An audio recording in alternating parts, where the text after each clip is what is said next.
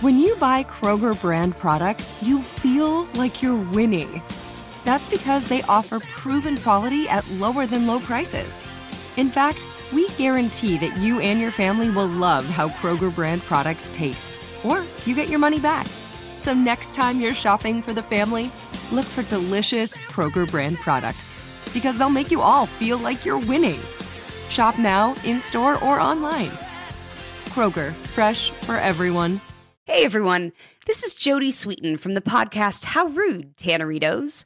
I've been needing a quick getaway with my family, and the 2024 Hyundai Santa Fe is the perfect vehicle to take us there. It has standard third row seating, so I'm able to pack my entire family, plus pets, in the car, while also having enough room for our camping essentials. Available HTRAC all wheel drive will get us through any dirt trails, and available dual wireless charging pads will ensure we never have to worry about getting stuck with a dead phone in the middle of nowhere. Visit HyundaiUSA.com or call 562-314-4603 for more details. Hyundai, there's joy in every journey. You know that feeling when you walk into your home, take a deep breath, and feel new? Well, that's what it's like to use Clorox Sentiva.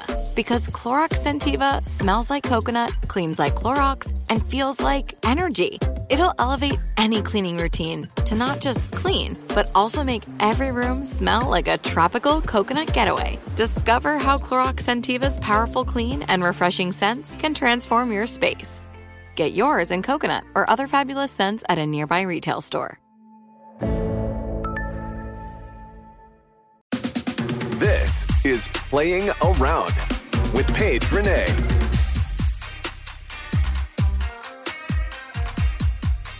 Hello, everyone. Welcome to another episode of Playing Around, and I'm your host, Paige Renee. So, I am doing a solo episode today. I have some travel coming up, and I'm very excited about it. It's kind of the first event that I'm doing in a very long time, so it's going to be so much fun. But uh, recording it by myself, which I'm a little nervous about because I've never done this before, and hopefully I can keep you guys entertained just on my lonesome. But I think it's to be a fun episode. We are going to first off get into the John Rahm controversy that lit up social media. A lot of people have a lot of different thoughts about this. And then the rest of the episode, I am doing a Q&A. I put a story up on my Instagram and I said ask me anything and also some misconceptions that you have about me. And so we are going to get into that a little bit later. But let's talk about John Rahm. This is uh, a shocking development. I did not see this coming. But John Rahm on Saturday at the memorial tested positive for COVID. He had a six shot lead, and they the officials told him after he played on the 18th green in front of everyone on camera, and it was really hard to watch uh, you could tell that John Rahm was visibly upset and he didn't really know how to react. And obviously, it's a very difficult situation. And a lot of people were saying that the PGA Tour didn't handle this all that correctly. I will say that my first instinct was to be like why did they why did they do it the way that they did it so why did they go to john rahm on the 18th green in front of everyone and of course, I know the reasoning is because they wanted to tell him so he could put a mask on and not touch any other fans or maybe infect any of the other players. But I think that they still could have said and said, hey, John Rahm, you have COVID literally in front of everyone. They could have said, we have some news. Can you please put your mask on and not talk to anyone? The PGA Tour put out an official statement and they said on the evening Monday, May 31st, the PGA Tour notified John Rahm that he was subject to contact tracing protocols as he had come in close contact with a person who was COVID positive. The tour's COVID health and safety plan Rahm was given the option to remain in the competition and enter our tracing protocol, which includes daily testing and restricted access to indoor facilities. Uh, Rahm has remained asymptomatic. Rahm tested negative every day, but his most recent test, which was performed after the conclusion of his second round, the rain delay, and before the start of his third round, returned positive at approximately 4:20 p.m. Eastern Time when Rahm was on the golf course. The PGA Tour's medical advisor requested another test on the original sample which came back again at 6:05 p.m. Eastern Time and was also positive. So, this is where it's also dicey. Some people are saying that if the tour knew that he tested positive, why didn't they take him off of the golf course right then and there? Other people were saying, well, that they did the right thing. They didn't take him off the golf course right away because there are, you know, results that come back and maybe they're not true or they're faulty or something's wrong with them. And so you run them again just to double check. And so they did that and it came back positive. Uh, oh, it's just so hard. I I don't feel qualified to really be talking about this or to give my opinion on this. I think it is just such a hard situation to discuss uh, and talk about like who did the right thing and who didn't do the right thing. Again, it just really sucks for Rahm in all of this, but at the same time, if people aren't taking the precautions in their life to keep themselves safe, this is something that can happen. And I think that he needs to be aware of that. Also, I don't know if he has been vaccinated or has not been vaccinated. Um, he so far hasn't come out and said it. No one has also confirmed or denied it. I have also heard that if you are a tour player and you have been vaccinated and you can show proof of your vaccination, then you are no longer required to be tested um, week in and week out. So the fact that he is being tested probably means that he isn't vaccinated. But again, I don't feel comfortable speaking on that. I really don't want to offend anyone when I talk about this because this is so personal to so many people. I feel bad for him again because he was leading the tournament. He set the scoring record, and then all of this happened. I wish they handled it in private and it wasn't so public. I really felt for John Rahm in that situation. I mean, people get sick. It's just kind of what happens. And sometimes, even if you are extremely careful in everything that you do, you could still get it. And so, when things like this happen, not only in golf, but in just our society, it, it is difficult to speak on it and talk about it and what they should have done and what they shouldn't have done. And especially when it comes to someone's personal medical history and their personal decisions to do something.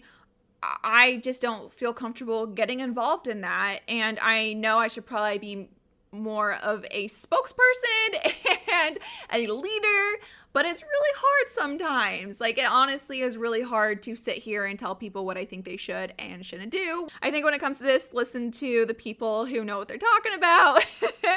and again, I do feel bad for Rahm. It is what it is. So let's just let's move on to the question and answer portion of this episode. Okay, so Biggest misconception is you can't golf when you'd kick most of our asses easily. Yeah, people always assume that I am not a very good golfer, and that's false. I could probably beat 99.9% of the people who play golf. I have been doing this for a very long time. I played at a really high level in junior golf. I had a D1 full ride scholarship at uh, SDSU played pretty decent there. And then I played professionally for a year where I ended up getting a pro win. So I have played at a very high level. And even now, I don't practice all that much. All I do is play. I play well. I will always shoot in the low 70s. My good rounds will be in the high 60s. And mm, truthfully, I don't put everything out all the time because I don't like putting three footers or four footers. I don't want to stress over them anymore, but I can still hold my own on a golf course. And I would say I've never played with someone unless they are a professional golfer who has been better than me. So, yeah, I have played well, and I think that's really frustrating because I've dedicated so much of my life to playing golf and working with the best instructors in the world and being really knowledgeable about my sport and wanting to share that knowledge with other people. And when they tend to tell me, you don't know what you're talking about, or why are you trying to help us when you can't even break, you know, 90? And I'm giving you all of this information for free. I've paid thousands of dollars in lessons for this information and I'm giving it to you for free. So you should probably want to take it. So that's sometimes really frustrating because I care so much about what I do and how much hard work I've put into it. But again, at the end of the day, I know I can go to a golf course and hold my own against pretty much anyone. And I have a lot of confidence in that. When did you decide golf was the direction you wanted to dedicate your life to? So I was a competitive gymnast for the early years of my life. I started when I was, I would say, six or seven, and I did it until I was 12, almost 13. I got to a really high level. I was an elite gymnast, which is the highest level you can get to. I wanted to go to the Olympics. That was my goal. And I ended up having some really bad injuries. I've told this story before, so sorry if you guys are sick of hearing this, but fractured my kneecap twice. And I also had a bad birthday for the Olympics. You have to be 16 or turning 16 in the year of the Olympics, and I would have missed it. So I would have, the first time I've been able to compete was when I was 18 years old, and that's a little past your prime when you're a gymnast. And I didn't love it either. And so it was a really hard decision for me to quit because my whole identity, even at a young age, was Paige the future Olympian and that was with all of our family friends. I would go to the dentist, I remember, and they would be like, We're so proud of you. You're going to be an Olympian. And it was really difficult for me to say, actually i'm not. You know i decided to quit. And even in the very beginning when i would say that people would just give me this look of disappointment. And i just felt like i was letting everyone down especially you know the people who were close to me because i had all this talent and this ability to you know be something great and be something special. And i didn't do it. I decided to quit because it wasn't for me. And so i sat down with my parents and i said i want to be a pro athlete let's pick a sport. So I first tried tennis because my aunt was a professional tennis player. She was ranked number eight in the world. She put me through a boot camp. I hated it. Just wasn't for me. I, it was a little too similar to gymnastics, and I just quit that and had a lot of trauma from being a gymnast. And so I wish I actually stuck with tennis. I think I would have been a better tennis player than I was a golfer. I think I just have a better personality to be a tennis player and I'm very athletic and I like, you know, the competitive side of it. And with golf, you don't really have to be all athletic. and I was always so nervous and I could never channel that. And I think I could have channeled that with tennis and used it to help me in golf. I could never do that. So I digress.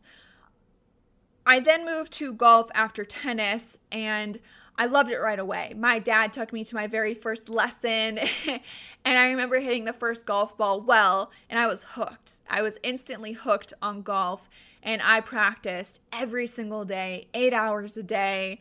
I played all the time. I was obsessed with it, and I wanted to be on the LPGA tour. I almost actually didn't even go to college because I wanted to turn pro right after high school. My parents decided that college was a better route for me thinking back on it now, I think if I really wanted to be a professional golfer, college was something that really hurt me in the long run. I didn't have a great college golf experience, and I wish I just kept what I was doing because I was a successful junior golfer. I think I would have had a better shot of making it on tour, but I learned so much in college, and I wouldn't be the person I am today without all of the hardships that I faced in college. So it's hard to say if it was better or worse in the long run. But yeah, I always wanted to be a professional athlete. That is just something that I really wanted to do. I was striving for. I was working so incredibly hard to do that. And it's still something that eats me alive every single day that I didn't make it in gymnastics and in golf. So Moving on. Why aren't you a reporter for a network? I get this question a lot. I have been approached here and there to do, you know, network TV shows, um, like reporting or like being on air talent. And honestly, it's just not for me. It's not something that I'm going to say no to for the rest of my life. But I feel like my sweet spot is digital media, where I have the freedom to create what I want to create instead of having someone tell me what I need to say and when I need to say it. I like having the freedom to have my own opinions. I like being independent. I just love what I do. I like doing digital media. I feel like I'm really good at it, and that's where I want to stay. Does being attractive make life 10 times easier? Huh. Yes and no. I would say that I've gotten a lot of opportunities, and some would say that I only have a career based off of my appearance. I have used my body and my looks to get ahead. I think that in being in sports, it's a very male dominated industry and it's hard for women to get really any respect, but any opportunities. And so you have to do things to set yourself apart or to get ahead. And for me, people liked looking at me. And I never really saw that as a negative.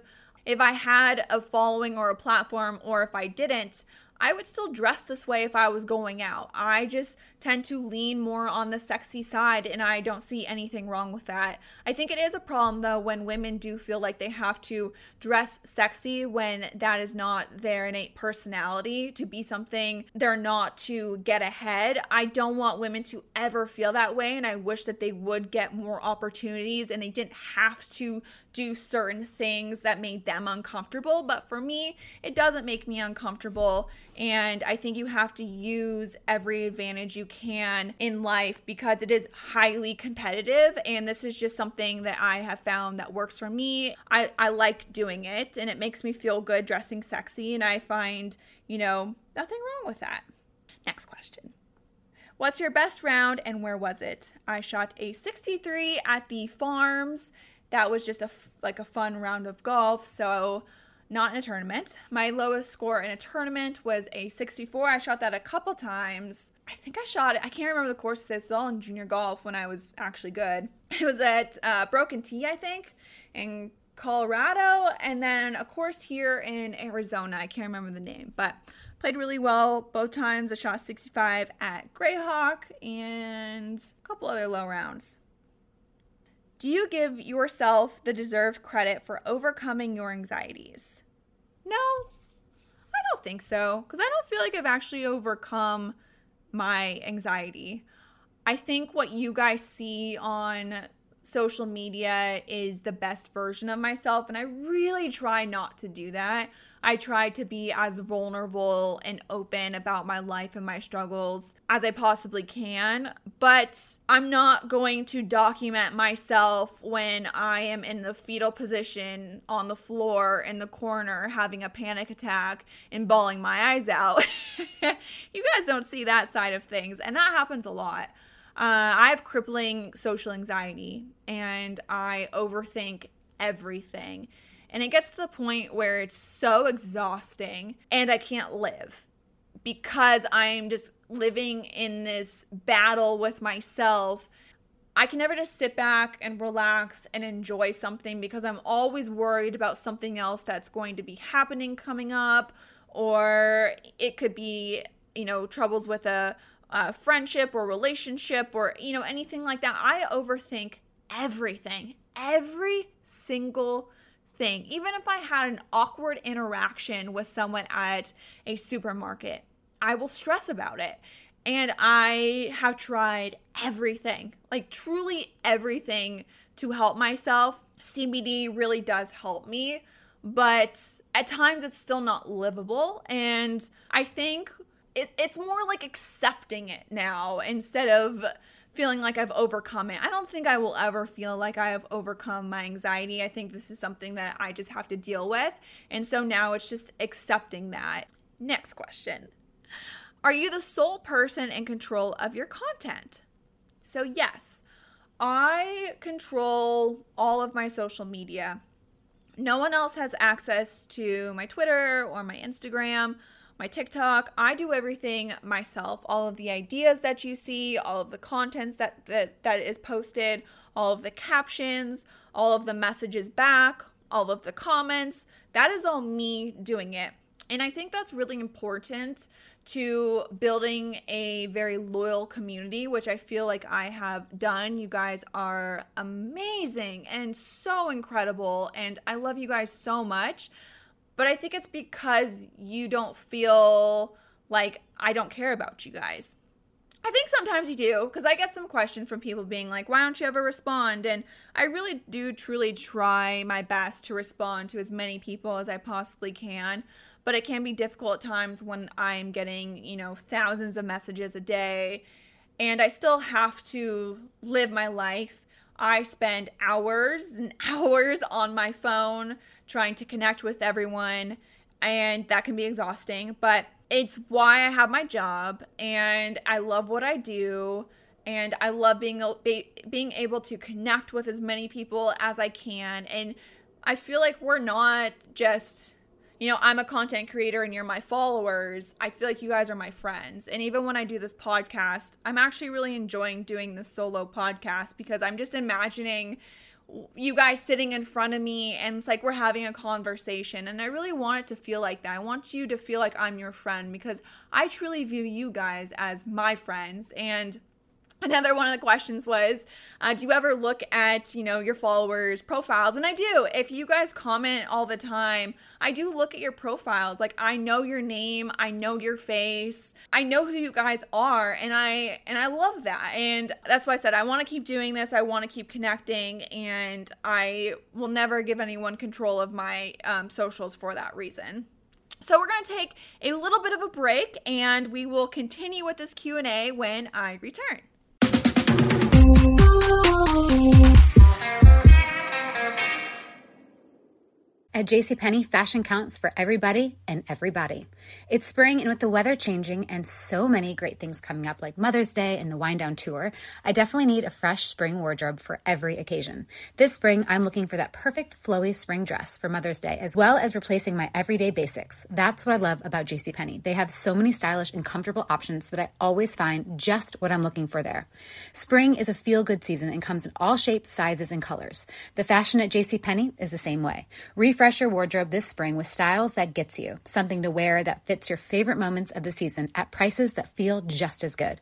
Discover brands that get you and put style and comfort first, like Worthington and Liz Claiborne for her, each in women's petite and plus sizes, and Stafford and Mutual weave for him, style and comfort for all, even big and tall. Plus even more for the whole family like Levi's and Xersion. Here spring comes in all shapes, sizes, and colors. J.C. Penney, make everybody count.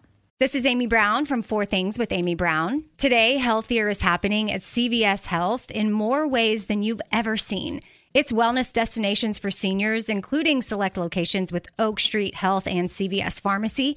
It's doctors, nurses, pharmacists, and everyone in between offering quality care and support virtually in person and on the phone. It's in home evaluations through Signify Health and meeting mental health needs through Aetna. And those are just a few of the ways that healthier is happening. To see more, visit cvshealth.com slash healthier happens together. CVS Pharmacy, Oak Street Health, CVS Specialty, Signify Health, and Aetna are part of CVS Health. Eligibility and services vary by location and individual. Tired of pickup truck bed chaos? Meet Decked. Game changing USA made full bed length drawers for tools and gear. Waterproof, dust proof, lockable, secure. Whether you're working, hunting, fishing, camping, or just getting out of town. And introducing Decked D-co cases. Tough, modular, problem solving cases built for the truck, job site, campsite, or garage. Say goodbye to random bins and tie downs. Order now at decked.com slash iHeart for free shipping. Decked. Your truck, your rules. Decked.com forward slash iHeart. Okay, and we're back. You know, I'm not gonna lie to you. I I got a little choked up in that last question when I was talking about you guys being so amazing. I had to hold it together. And if you've listened to my podcast before, you know I'm not good at holding it together. So I'm going to give myself a little pat on the back for that one. I was really close to breaking down because you truly do mean so much to me. And I wouldn't be where I am without you guys. So before I start crying again, let's get into the next question. How, where did you learn the business side of the influencer thing after being a pro? It just kind of came naturally to me, to be honest. I think it helped me that I never took, I did take some business classes in college, but not a lot. I wasn't I was supposed to be a business major. I ended up changing it because I didn't like it. So it's funny that I do what I that I'm doing what I'm doing now because I did not like the business side of it. I think a lot of it comes to intuition and building personal relationships and trust with people. I trust my gut feeling 100% of the time, and it's been really successful. I feel that the times that I have listened to other people are the times that I have been led astray. The times that I have trusted myself and stood my ground are the times that I have been most successful. And not everything that I've done has been successful, but I, I would say I have a pretty good success rate with the deals that I have done and how you guys like the brands that I interact with. Because I have built such a connection with you guys. I feel like I know what products you're going to like and which ones you don't like. I don't always get it correct, but that's where the business side comes. It's knowing my audience and knowing what you guys are going to like. If I just start promoting skinny tea, for example, or, you know, there's been some female brands that have been interested in working with me. And even though that's something I am personally interested in, I know I have a male dominated audience and you guys would not be interested in it. So it's knowing your audience, it's knowing how to create really great and fun engaging content. I think when I have worked with brands, I have been a great advocate for myself and standing up for the content I know I need to create compared to having them tell me what I need to create. I think that's where a lot of influencers get lost is because when they start working with big brands, you can feel overwhelmed very quickly. They're going to tell you what you need to do, when you need to post it, uh, the caption you need to post. And that has happened to me and I have stood my ground. I said, absolutely not. I am not posting that. I'm going to post what I know is going to work. And that has backfired. Sometimes I have lost deals because of it, but most of the time it has worked out well. And in the end, I'm happy, you guys are happy, and the brand is happy because we've done something really positive and great, and it's been mutually beneficial. So that's part of being successful in business. I think another thing too is being confident. I know I'm very sharp and I'm smart and I know what I'm talking about. And even though they might not see it, I know that. And so I have this confidence when I go into meetings. And again, it goes back to standing your ground and knowing what you do best and in standing up for yourself. And I have done that as well. I don't think I've ever been scared or shy when it comes to business, which is very much opposite of my personality and everything that went wrong in golf in my life comes down to not having confidence. So it is bizarre and so weird that I have this natural confidence when it comes to business and I don't know why at all. Maybe it's this feeling like I need to prove myself to other people, but I had that in golf too and it backfired. So I really don't know. Um, but I just feel very confident in my interpersonal skills, my business skills, and knowing what works and what doesn't work. Is there an OnlyFans coming soon? So I have answered this question quite a lot, but I don't think I've actually given you guys a great response on why. So the first thing is I'm really sick of people glamorizing OnlyFans. So if I signed up for an OnlyFans, I would probably make a shit ton of money right away. And so these girls, they sign up for OnlyFans and they're like, holy shit, I'm making 100K a month. This is awesome. Well, that's just because everyone signed up all at once. And I don't you don't have to go nude when you do OnlyFans, but let's just say that you start out just wearing lingerie and bikinis. After a while, people are going to unsubscribe and you're not going to be making as much money. So then you're going to have to start to push the limits more and more and more. Another thing, too, is when you go to jobs, it's going to be on your background check everyone's going to see that you have an OnlyFans. And I wish we lived in a sex positive society where people would look at that and not bat an eye, but that's not the case. You are going to be judged immediately and probably not get the job. So if I had an OnlyFans, I would my career would be over. I would not get any more brand deals. I would not be able to work with any companies, and that's the sad truth of the matter. I'm not looking down at anyone who does OnlyFans. More power to you, babe. Like, I'm all for that, but for me and the career path that I want to go to, it's just not smart and it's not something that I can see a long term plan with. Yes, I can make a lot of money up front right away, but I know that that's going to dry out probably in three years or so, maybe even less. And if, especially if I don't want to keep pushing the limits, which I, I don't want to do, then it could probably just be a year before people just get bored with your content. That is why I don't want to get an OnlyFans. I just don't see it being beneficial to my career at, at all in any way. And no amount of money would make that worth it. I want to keep doing what I'm doing for a very long time. And if I went the route of OnlyFans, I don't see that happening. Good. That's good. Next question after that. What's the highest offer you have ever turned down?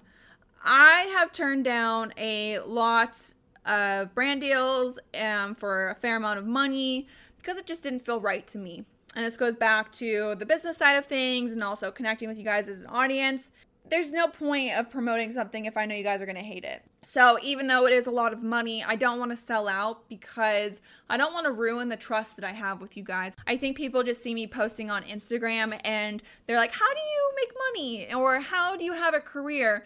There's so much that goes on behind the scenes and all of the brands that I work with and have worked with over my career. There's a lot that goes into it with the planning, the content schedule, the traveling, the events that you do. There's a lot of activations that are happening that you guys probably don't even realize because I'm good at what I do. I pick things that are interesting to you guys. You would tell right away if I was promoting something that one I didn't like and that you guys didn't like because it would come off very fake and inauthentic to who I am. Sometimes you can't even tell when I'm doing branded content because it's something that I love and I've already posted about a billion times before and you don't even realize it. But yeah, um, that is why I've turned down big deals because it just doesn't fit my brand, doesn't fit the plan that we've set in place, and it's not beneficial for you guys, and I know you're not gonna like it. When did you realize your IG fame was taking off more than your golf career? So I I've again I've told this story so many times, so I'm sorry if you've heard this again and you're like, Paige, shut up about it. So I was just out of college and I wasn't sure what I wanted to do with my life. I knew I wanted to play golf professionally, but after a rough couple years in college, I didn't know if I had the passion for golf anymore. So my dad said, let's give it one more year. Let's give it a shot. Let's just see what you can do when you have no school, you're back at home, you have the support of your parents, and you're practicing on your own time. So I was playing tournaments, but I was posting golf pictures and golf swings just because that's all I was doing. I was literally going out with my mom to Patty Jewett in Colorado to practice, and we would just post a swing here and there or a picture and thought nothing of it. I ended up getting picked up by total frat move. And the article went viral and overnight I gained, you know, 50,000 followers. I don't know, it was like an insane amount of followers. And I didn't know how to handle it. I didn't know what to do, but I was still playing during all of this. And even though my IG fame or career was taking off, I was also playing really well in golf. and that was, you know, becoming a thing too. And I, you know, my first Cactus Tour event, I, you know, shot under par, I cashed a check, and I was like, okay, like maybe I can do this. but the IG fame was just funding my golf career. So I never thought of that as a real career. I thought it was just something to help me in my real career that I wanted to do, which was playing golf full time. I would say probably a year and a half, two years into it, after the second time I played in Dubai, when my Instagram fame and career was really taking off, but I, I was doing it half assed. Like, I was not putting really any effort into it or trying because I wanted to play golf full time. I never thought or put priority into my Instagram career or social media career. When I started to play bad and I couldn't do both, that was the hardest part. When I would go to a tournament that, you know, I was given a sponsor invite to, and I had to do media work before for six hours and I wouldn't even have time to do a practice round. And I was going to these tournaments and I was splitting my time between both of them and I couldn't do both of them well. And I wasn't playing well. I was not having fun on tour. It was just miserable. And so I said, okay, I'm to just try this, you know, Instagram stuff because I just hate playing golf. It wasn't because I was like, oh, I'm making more money doing this than I am playing golf, so that's why I'm going to do it. It was just because I hated what I was doing and I was so low at that point in my life. And I was like, well, social media should be better. Like, can't get any worse than this. And I was right. It, it got significantly better after I stopped playing and I put all my focus into my media work. I think I thrive in digital media. I think this is what I should be doing. It's not that I didn't have the talent to play, I just think that it wasn't for me. I didn't have the right disposition for it, the mindset. It just was not for me. Media work is where I think I shine, and it shows with the numbers that I have in my following and the business that I have built. I was not that successful when I was playing golf, but I am highly successful with what I'm doing here. So I think I made the right decision. Are you on the PointsBet ads? Yeah, I am. So, as you guys know, I work with PointsBet. They're amazing. And they run um, a lot of ads in the states i think mostly that um, are legal to gamble in. So if you live in like colorado you probably see me. Um, but it's really cool. I love working with them. It's been something that's new and challenging for me because I've only really worked in golf and I love so many other sports and it's nice now that I'm able to talk about other sports. For example, hockey is going on. I love talking about hockey and I've been able to do that and talk about betting with it and it's been challenging, but it's been so much fun. Why do you let mean things that people say about you bother you when you're so much better than that? So, here's the thing with mean comments you get mean comments, and it is so hard to ignore them, especially when they are unbelievably ignorant and so off base of what the reality or the truth is. And it's not like I get one mean comment and a thousand nice ones, and I'm like, I'm only responding to that one. If you look on my Instagram, I respond to a lot of comments. Majority of them are nice comments, and then I will only respond to the mean comments when I can say something snarky back. I get hundreds of thousands of hate comments daily so, yeah, if I want to respond to one of them and stand up for myself, I feel like I have the power to do so and I want to do so. Next question.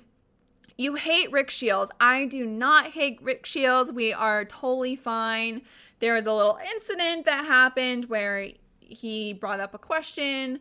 I, have talked about all this before. I responded very, very aggressively and then he apologized. We are all good. He is the best. He's amazing at what he does. And check out his YouTube channel. What made you change your mind and become pro push cart? Yes. So I called people who use push carts bitches, and I was very adamant about that. And I said, no one will ever change my mind. You know, I was myself just being a huge bitch when I said that because my experience with push carts was those really shitty ones that you drag behind yourself with like the two big wheels and they just like catch your leg the entire time and so when you're like walking your arm just keeps hitting the back of your thigh and it is the most uncomfortable walking experience you could ever have.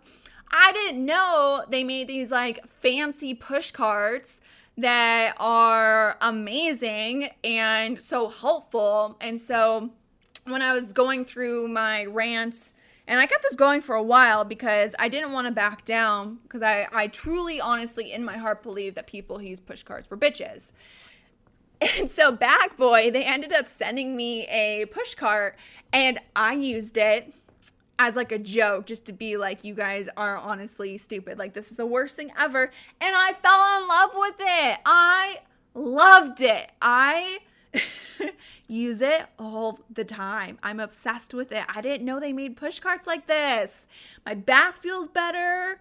I can like put snacks in there and drinks and like an umbrella. And if it's cold, I can like use a hand warmer. Like they have all of this stuff set up. And how did I not know this?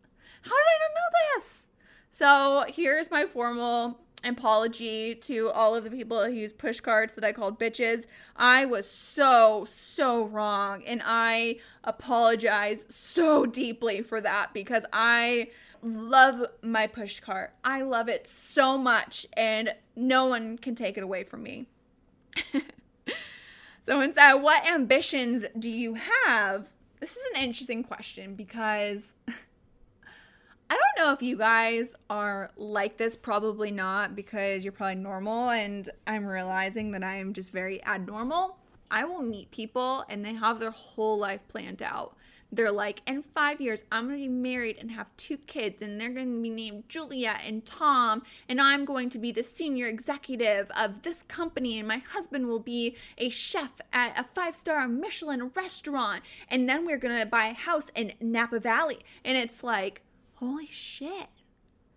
Are you like serious? Like you know all of this all this stuff? And they do it. And it happens. And i'm not like that. Like i just wake up and i'm like okay we're alive. I'm still kicking. Let's get to work. Like let's do what we want to do. I love what i do and I feel like my job is the first thing that I've had in my life that I'm motivated about and that I'm excited about and that I'm doing for the right reasons. I think when I was a gymnast and when I was playing golf, I was doing things to make other people happy and for the approval of other people and my entire life has been that. I really didn't even know who I was until I was about hmm, well, I'm 28 now, so should I say 27? Um, it's been very recent that I'm starting to feel like I'm coming into my own, and I don't really have things planned out. I don't know what the next five years of my life are going to look like. I don't know what the next 10 years of my life are going to look like. I don't have a lifelong goal that I want to achieve. I think it's just because I don't really know what I want. and I'm starting to figure that out more and more I think my only goal or ambition is just to be happy one day. Like truly, truly, genuinely happy, where I love life and I'm present in the moment and I'm able to appreciate everyone and everything around me and have perspective. So I'm just trying to figure out one step at a time. This is a misconception about me. You only date rich guys or famous guys. Not true, actually. I don't really care for someone who's like rich or famous. Um, it's more about like the person and who they are. I think it's like famous people I've met are actually kind of difficult and a bit narcissistic. And I think when I do my things, they could like battle to a lot of rich or famous men i think want to be like the center of attention and i sometimes want to be the center of attention so i just don't think it'd be a good fit for me Are you a model who golfs or a golfer who models? Aha. My most commonly no, that's not true. My most commonly asked question is are your tits real? And uh, they are. So, next most common question is this one Are you a model who golfs or a golfer who models?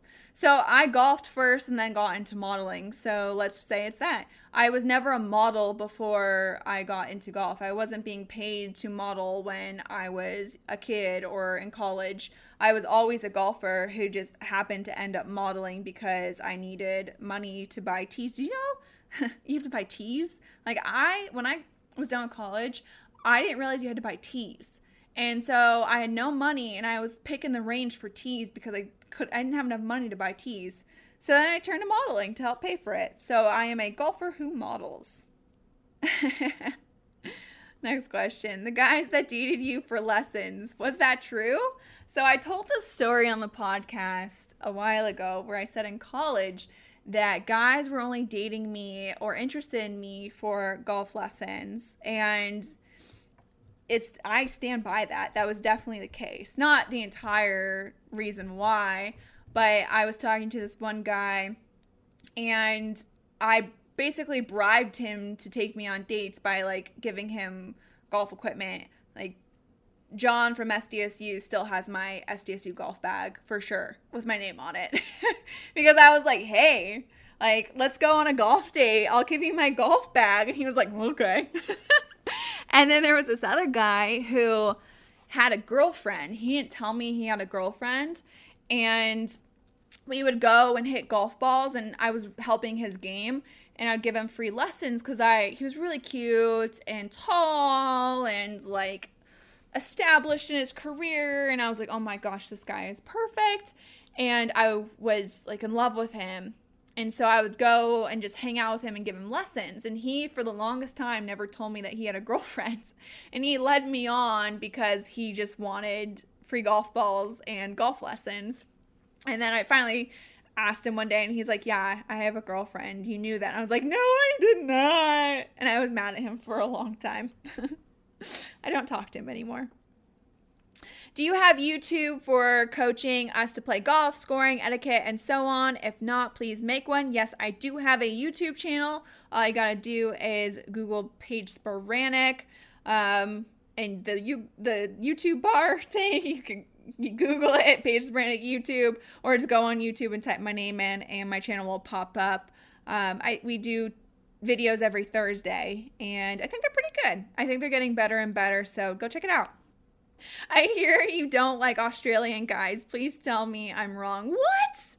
I love Australian guys. They have the best accents. I don't know where you heard that. When I was going through all of these Instagram questions, there were so many weird ones like, I heard that you like this, or I heard this. I'm like, who where are you hearing this from? Like, I want to know. Like, the rumors that I hear about myself are so crazy. People are constantly lying and saying they have like hooked up with me, or they've dated me, or some guy said that he saw me at a pro event and a girl hit it out of bounds and I, I laughed about it which i did not do at all that would be so rude but it's just weird to hear these stories about yourself as if they're so real to some people and they like go around and tell other people this and that just makes me sad your experience with your exes i do not have a relationship with any of my exes except for dan the guy who wrote the article about me we dated for a little bit did not work out well, but we realized that we were better off as friends, and he's like my best friend. But besides that, no, I do not keep in contact with any of them. I had a lot of really bad experiences with exes where they just kind of abruptly left my life and ghosted me, or I never really got clarity. But when my Instagram blew up, they all came running back. Every single one of them. And they all apologized and want to take me out again. I'm like, you guys are dicks. I hate you. No, I don't talk to any of them. Okay. Do you intentionally use your sex appeal for marketing? Yes, I do. I do. I mean, there's just nothing more to it. Again, I like the way I look. Um, you guys like the way I look. You're not asking me to change. I don't want to change. I'm only going to be young and hot for a little bit, so I might as well use it to my advantage. And then when I get a little older, then I'll just have to rely on my smarts. But um, I'm building a career also for that reason. I don't always want to be doing, I was being a little bit facetious in the last part. Don't take that seriously. Um, I'm building a career to the point where I don't have to always rely on my sex appeal. And that's what I'm trying to do through this podcast, through really thoughtful partnerships, through, you know, like PointsBet, where I'm able to show off what I know and my knowledge and my media smarts and being a, being a really great content creator. And when, you know, I'm 35, it's not that I'm going to change the way I dress. I think I'm always going to dress sexy and wear skin tight clothes. but I don't want that to be the only thing that my brand is about. I want to be more than that. And so I'm trying to grow it and trying to do things that are um, better and different. And that's also another reason why I don't want to do something like an OnlyFans because it's really hard to progress out of that. oh my god, this is exactly what I was talking about. This is one of the questions. I don't know why I screenshot this one and wanted to talk about it, but I'm sure I had a reason behind it. I said, Is it true your lady garden smells like flowers? My mate Dave told me that. Who's telling people that? Why is his mate Dave telling him about my lady garden? Who calls a lady garden? But it's good that it smells like flowers.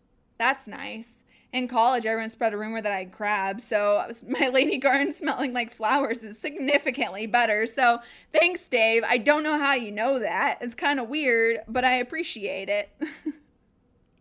how do you handle any negative people? Oh, uh, how do you handle any negativity people have about you? Um, I would cry about it a lot and then I would move on. Now I just don't care. I mean, people can only call you a horse so many times before it stops hurting. Like I literally don't have like feelings anymore when people say certain things because I've just heard it so many times. I still get upset when people talk about my golf game though. Not gonna lie. That's one thing that really bothers me because I know I'm a good player and so when people don't believe me, I get really frustrated with that. But call me a whore and I'm like, what?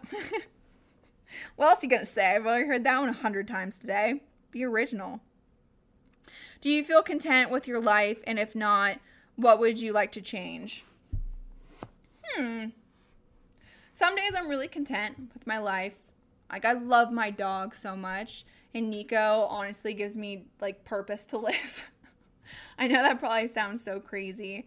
Um, so those are the times where I feel content when I'm just like going on a walk with my family and Nico, and I realize how lucky I am. I feel guilty for not feeling content with my life because there's no reason why I should be unhappy. I have an amazing job. I'm financially stable. I have amazing parents and amazing family and good friends and a good job. I'm healthy. By society standards, I'm attractive. Like, there's, when you look at me, there's like, what could you not be happy with? But it's just this like internal battle with myself that I have dealt with my entire life. How often do you take a break from social media? Never. I literally work 24 7 and I should probably take a break. Let's do a couple more questions. I get this one a lot. What happened with PXG? A lot of people were wondering about that. So I worked with PXG for a little bit. I enjoyed working with them. They were awesome. Bob Parsons, he was so good and so kind to me. But I realized that I would rather be independent when it comes to clubs, and I enjoy the fitting process more than just being with one um, club company. I like trying new brands and they're always coming out with new equipment and I was missing out on that. I wanted to try all the latest drops and I wasn't able to do that. It wasn't that there was anything wrong with PXG. I was also with Callaway and same thing with them. There's nothing wrong with any of their equipment. I still have both of those brands in my golf bag today. I just wanted the ability to try so many different clubs and be able to talk about the fitting process and all of, you know, the equipment because that's something that's really fun in golf and that I didn't get to do much of and now I get to do a lot of that. What tips do you have for someone just starting to golf? Don't be intimidated. Go to the most beat up driving range you can find. Go to a place that you know isn't very stuffy that you can wear what you want to wear. Uh, there's no judgment. No one's looking at you and that you can go have fun. Remember that it's really tough at first and it gets a lot better once you get into the groove of things. So be patient. Also get lessons right away. If you are able to pay for lessons get lessons. Do your research in finding a good pro. There's a lot of bad pros out there that could really hurt your game so do extensive research on the pro that you want to see because that will make a huge difference in the beginning of the start of your golf career, life, journey, golf journey. or if you don't have the financial means to do so, then go on YouTube. There's a lot of great instruction out there for free. Like this girl, Paige Renee, she's really good at what she does. Um, if you don't like her because she likes to over sexualize herself, then go look at Rick Shields. He has a lot of really great stuff. Mark Crossfield. Um, he's really good. There's a lot of also pro, good pros on Instagram where they give you good drills. My pro, Tyler Hall, he does a lot of stuff on his Instagram account, which I think is just Tyler Hall Golf. I tag him a lot of stuff. You can go check it out. But there's things out there on the internet and social media that you can find if you uh, can't afford lessons. Also, you can get clubs anywhere. You can buy them secondhand. Um, you don't even also have to buy a full set if you're just starting out. Just buy like an eight iron, and that's all you really need to begin. And then just keep adding to your collection of clubs. Um, the better you get. You seem like a ditzy blonde, but I think you're smart with good business sense. Yeah, I do think that I am smart. I my sister is extremely smart. She was on this podcast, so you could probably tell. And I always thought I was so stupid because I grew up with someone who was so incredibly smart. And then I started to do business and I realized that nope, my sister is literally a genius and I'm actually also smart. And that gave me a lot of confidence. And she also has helped me a lot in my business career and telling me what you know I should or shouldn't do, how to conduct yourself, what to say, what not to say. So she's been really helpful as well with everything that I have done. I do think I play up the ditzy blonde at times. I also am just a ditzy blonde. I have trouble vocalizing my thoughts. I am not very clear and concise. As you can see on this podcast, I tend to drift off and just start talking about certain things. And I think that definitely hurts me at times. I wish I could just formulate my thoughts and like be very concise about it, which I do not do. And I'm also just a bit silly and weird and random. And I think that's where the ditzy part comes out.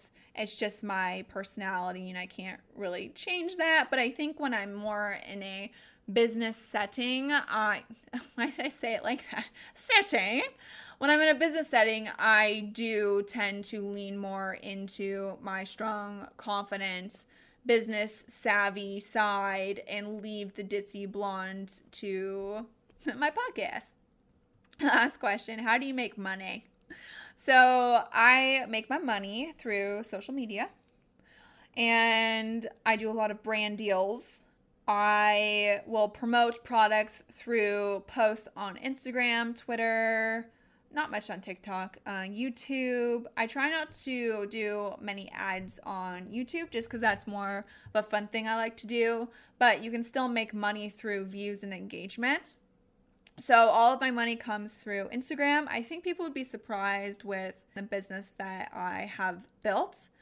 I have a really big team and there's a lot of people working behind the scenes on what we're doing and we put a lot of thought and effort into my career and we want this to be long lasting and successful and so far we have built you know a pretty pretty good business and I'm shocked.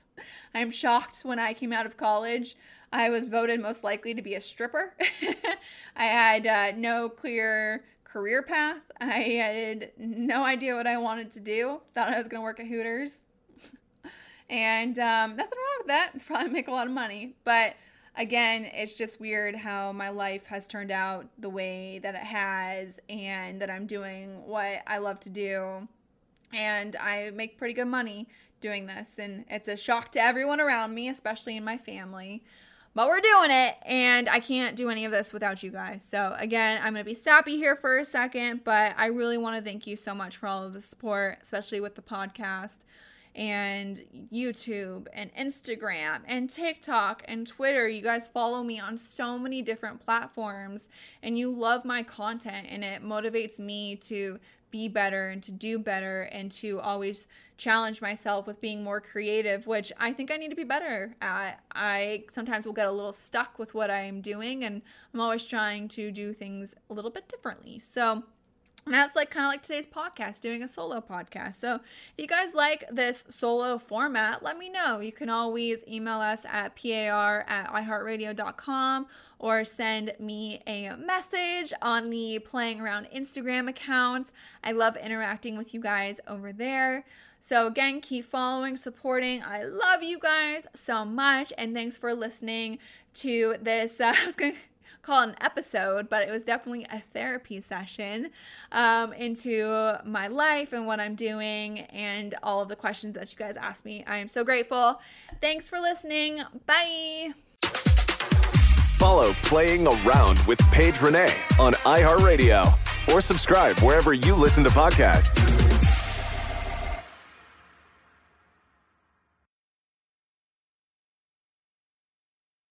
At JCPenney, fashion counts for everybody and everybody. The weather is getting warmer and it's time to swap my winter layers for fun, vibrant, and cool clothing with so many fun things happening this spring, like Mother's Day and the Wind Down Tour. It's hard to find great looking clothes that fit you just right. That's why I love JCPenney. JCPenney has so many stylish and comfortable options for so many different body types. I've been blown away by their selection and everything hugs my body in all the right spots. Refresh your wardrobe this spring with style that gets you. Something to wear that fits your favorite moment moments of the season at prices that feel just as good. Discover brands that get you and put style and comfort first, like Worthington and Liz Claiborne for her, each in women's petite and plus sizes. Here, spring comes in all shapes, sizes, and colors. JCPenney, make everybody count. Tired of pickup truck bed chaos? Meet Decked. Game changing USA made full bed length drawers for tools and gear. Waterproof, dustproof, lockable, secure. Whether you're working, hunting, fishing, camping, or just getting out of town. And introducing Decked D-co cases. Tough, modular, problem solving cases built for the truck, job site, campsite, or garage. Say goodbye to random bins and tie downs. Order now at decked.com slash iHeart for free shipping. Decked. Your truck, your rules. Decked.com forward slash iHeart. If a new house is on your wish list in the next five years, grow your savings faster and experience your dreams with an Ohio Homebuyer Plus account from Kemba Financial Credit Union. A savings account specifically designed to save for a new home where you can earn 7% APY, a $500 matching bonus, and a $1,500 mortgage closing cost credit. Learn more at Kemba.org. Offer expires March 31st, 2025. APY equals annual percentage yield. Restrictions apply. NMLS 292230. Equal housing lender. Federally insured by NCUA.